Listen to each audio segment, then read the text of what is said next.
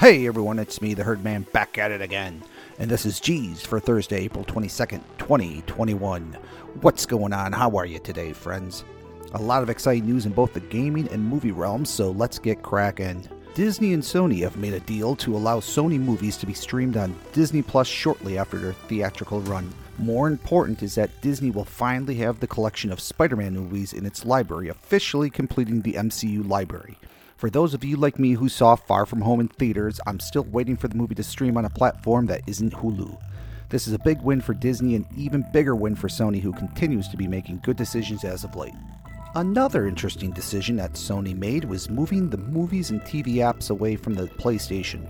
Rumors are circulating that Sony may be in the process of testing out its own streaming platform, which would be exclusive to PlayStation Plus members. This is an interesting move by Sony, but could be lucrative as they lure in new subscribers to their already packed subscription service.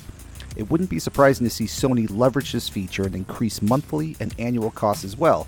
So if you currently have a PlayStation Plus membership, now's the time to start hoarding those twelve-month uh, deals that you got right now. In another cheap attempt to make money off of a spin-off, Hulu is going to be making a new series called How I Met Your Father.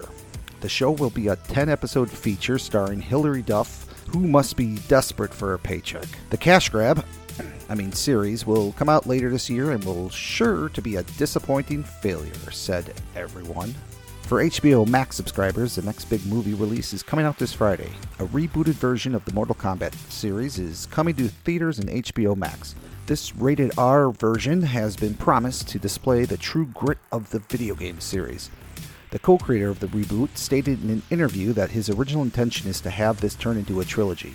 It'll be up to the audience and critics to decide whether that will become a reality or not. Now, I can remember twenty plus years ago when the original Mortal Kombat movie came out, me and my friends thought it was so freaking cool. And now that I look at it, those, those special effects were freaking terrible. So hopefully, from what I saw in the trailer, it looks like we're going to get quite a few fatalities. So it'll be interesting to see what they can do with the C G I in this one. If you are a regular contributor to Twitter and love taking high-def selfies or pictures, we've got some good news for you. Twitter will be soon allowing users to upload four K images on your feed. This is great news for professional photographers and bad news for folks that regularly use a filter.